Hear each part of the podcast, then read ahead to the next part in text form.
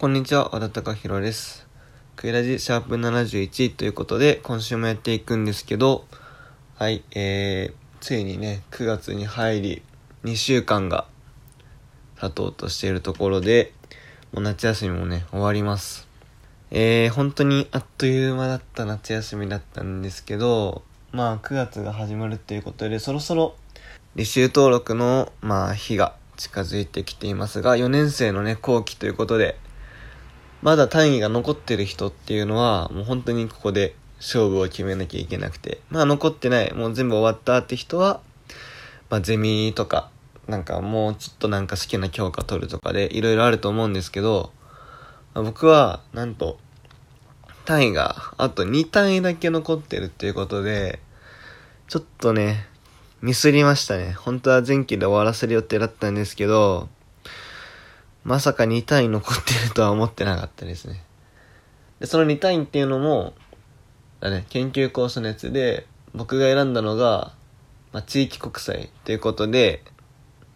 まあ、そういうね、国際系の地域国際の授業、あと1個取んなきゃいけなくてね。いやー、本当にミスりましたね。で、履修登録っていうことで、まあ僕、過去に3年生の前期の時に履修登録で、ちょ、一回やらかし、やらかしたってわけじゃないんですけど、完全に登録を忘れてて、必修以外は履修できなくなっちゃうんじゃないぐらいまで追い込まれてて、やばいってなったんですよ。でも、神田外語大学にはちゃんと履修登録修正期間っていうものが設けてあって、そこで、なんか修正期間っていうのがあるんですけど、そこで、まあ、実際取ってみて、あ、ちょっと違うな、みたいな。だったら、あの、やめれたり、あ、やっぱこっちの授業欲しいなってなったら、取れるっていう、その修正期間があるんですけど、その期間のおかげで、その、実際の履修登録期間でやり忘れてた、登録し忘れてたんですけど、まあ、助かったっていうことがありましたので、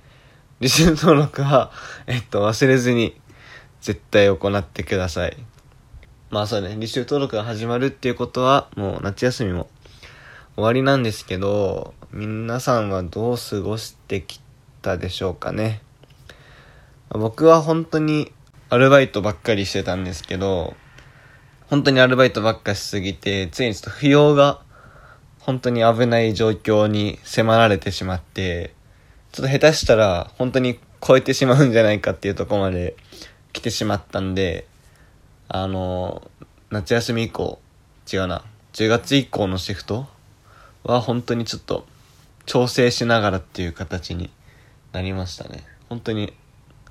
あの、4年最後っていうことで、初めて不要を超えそうっていう 場面まで来てしまいました。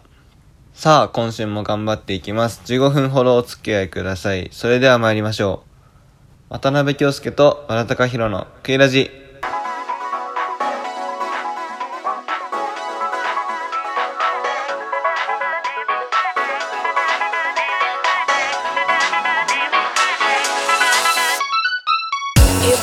改めまして皆さんこんにちは。クイラジパーソナリティの和田隆弘です。この番組は渡辺と和田の出席番号白組コンビが自由奔放に喋るとともに普段見逃しがちなキャンパスウェブの情報を伝えていくラジオですが、えー夏休みということで、えー今週も和田隆弘一人で行っていきます、えー来週からはまあ夏休みも終わって多分2人で撮れる機会っていうのが撮れる日常が戻ってくるので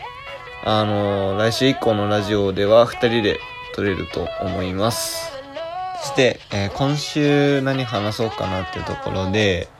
あの先週かな ?8 月末、9月頭ぐらいに、すごい自分にとって嬉しいニュースが報道されてて、それがあの、まあ、本当に自分の趣味になってしまうんですけど、あの、サッカーの、サッカーの日本代表の、まあ、柴崎岳選手が、あの、鹿島アントラーズに戻ってくるっていうニュースがありました。はい。これ本当に、これどういうことかっていうと、あの、まあ、まあ、だいぶ有名だと思うんですけど、まあ、柴崎岳っていう選手が、あの、もともと、まあ、鹿島アントラーズで、J リーグの鹿島アントラーズでプレーしてて、あの、まあ、ちょっとだんだん有名な、有名っていうか、キャリアアップ進んで、スペインに行ったんですけど、あの、今年の2023年の夏で、契約が切れてしまう。そのスペインのチームで契約切れになってしまう、しまってたんですよ。で、夏の移籍市場で、その柴崎の、その移籍のニュースが全然出なくて、これもしかしたら未所属っていう形になってってしまうのかなって。まあ、要するにその、プレーをするクラブがない状態になってしまうのかな、みたいな思ってたんですよ。本当にその、まあ、夏の移籍市場っていうところが、まあ、8月？大体8月でみんな移籍、したり、まあ、次の来年からの、来年っていうか、まあ、来シーズンからのプレー先が決まるんですけど、あの、本当にそういう動きがなくて、本当に心配、心配って言い方あれなんですけど、ちょっと、どうなんのかなと思ったんですけど、9月1日に、あの、鹿島アントラーズへの、ね、移籍、発表みたいな感じで、本当に嬉しかったんですよ。で、これ本当になんで嬉しいのかっつったら、僕の、まあ多分何回か言ってると思うんですけど、一番大好きなサッカー選手で、僕ポジションが、まあ、最終的にボランチで、まあ高校の時やってたんですけど、まあ憧れてね、やったっていうわけじゃないんですけど、ちょっと、そういうところがあって、あ、そう、柴崎もボランチやってて、僕もなんか、あ、かっこいいなって、ボランチかっこいいなって思って、ちょっと、高校の時始めたっていうのがあるんで、で、今日はちょっと、その、柴崎岳が、岳選手が、どんだけすごい選手なのかっていうのをちょっとね、伝えたくて、で、あの、まあ、鹿島たち戻ってきたんで、みんなも、その J リーグなんで見れる機会が多いと思うんで、ちょっと注目してほしいなっていうところが、一つです。はい。で、まずまあちょっと、そうですね。柴崎学を語る上で、絶対外せないのが、まあ絶対じゃないですね。まあちょっと予備知識ってことで、あの、高校時代が、青森山田高校なんですよ。本当にあのスポーツ校で有名な青森山田高校で、1年生で、あの、10番をつけてたんですよ。すごいですよね。で、1年生で、その10番をつけて、で、2年生でもつけて、で、2年生の時点で、その、まあ、高卒で入団する鹿島アントラーズとの、まあ、仮契約が行われてたんですよ。もうその時点でもすごいってなって、で、鹿島に入団後の、まあ、2011年から鹿島でのキャリアを始めて、その1年後の2012年では、その J リーグの中のベストヤングプレイヤー賞っていうのを受賞したんですよ。その中で、まあ、やっぱりその、まあ、一言じゃないですけど、そういうのがあるんですよ。その、受賞しましたけどどうですかみたいなとこに、このベストヤング賞に値する選手は0人でしたっていう、まあ、厳しい言葉を発していて、それでも注目を浴びてしまって、まあ、注目を浴びてしまってっていうかその、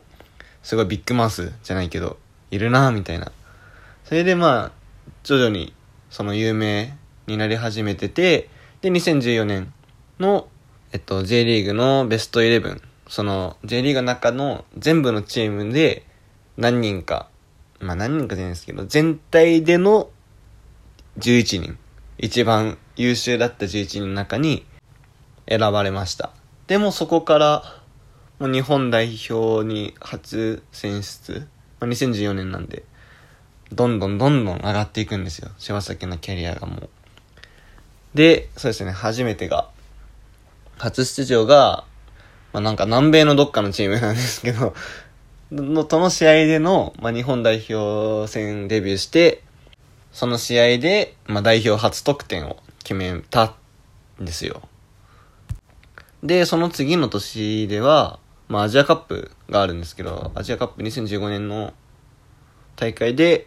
まあ選ばれて、で、先発がなかったのかな？なかったんですけど、まあ、準々決勝の、えっと、UAE, UAE 戦では、まあ、負けちゃったんですけど、同点弾を決めて PK 戦に、まあ、行ったっていう。で、PK 戦でも3人目で蹴って、PK 決めたんですけど、まあ、負けちゃったっていうのがありましたね。で、その後で言うと、もうロシアですね。ロシアワールドカップ、もう記憶に新しい、ね、本当にもう興奮した大会だったんですけど、大体そのグループステージっていうのがあって、そこで3試合、ロシアの時は突破したんで、もう1試合あったんですけど、ほぼ全部出場。だからなんならもう、先発、先発、先発みたいなで、で、しかも決勝トーナメントの1回戦目、ベルギー戦では、あの、本当に素晴らしいパスがあったんです。原口元気をアシストした。で、あれで先制点を取って、2点目も取って、前半2-0で折り返したんですけど、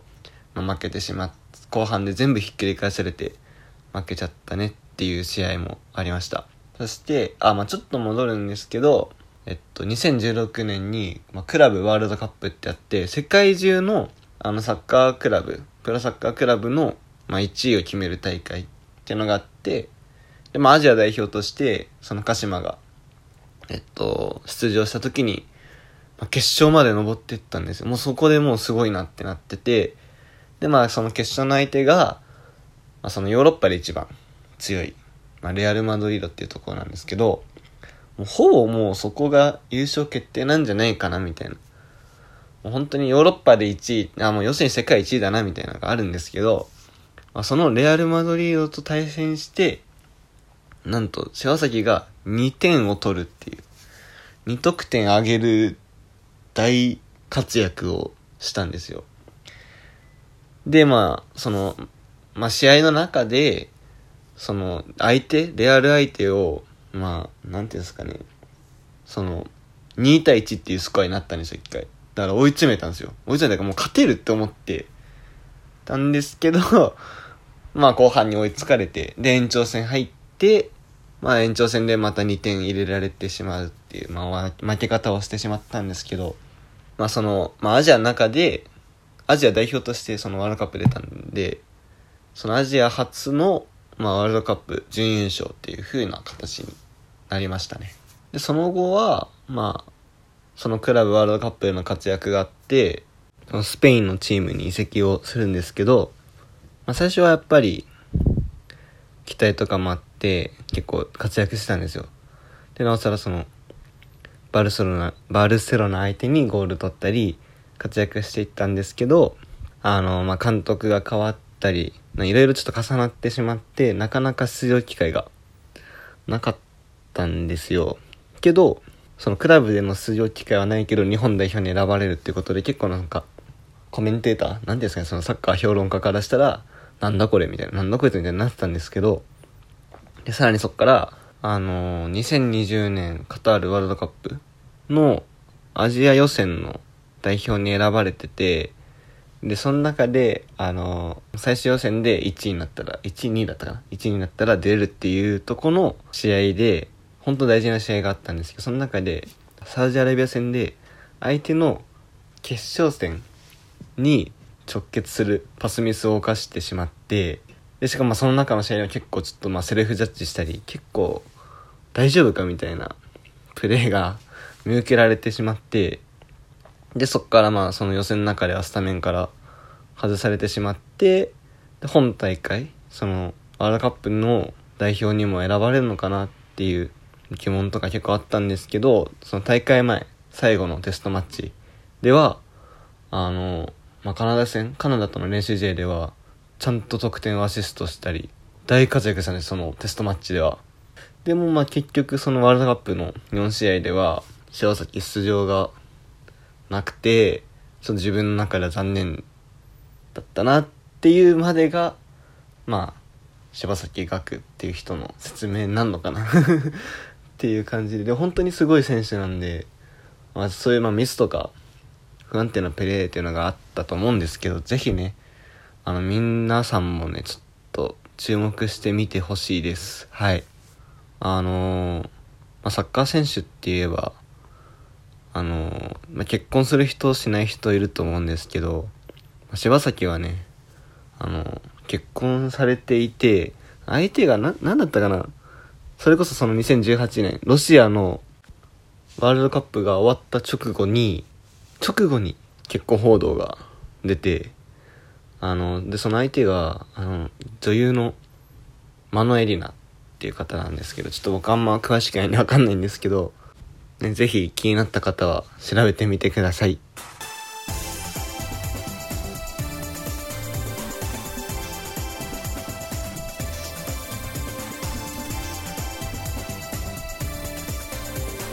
渡辺京介と和田貴弘のクイラジ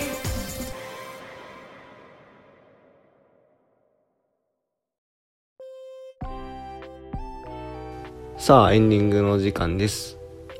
まあ今回は、まあ、夏休みが終わったっていうことであの履修登録気をつけてくださいっていう話と、まあ、僕の大好きな柴崎岳が日本に帰ってくるっていうことであのぜひ皆さんもちょっとちょっとでいいんで見てみてくださいっていう話でした。そしてクイラジなんですがインスタグラムをやっています。インスタグラムのユーザー名は全部小文字で、アットマーク、クエラジ .16、アットマーククエラジドット .16、クエラジの字は J となっています。Apple Podcast、Spotify、Google Podcast、Amazon Music で聴けるので、お好きなアプリで聞いてみてください。ここまでのお相手は、笑ったかひろでした。来週また聞いてください。それでは皆さん、いい学校生活を。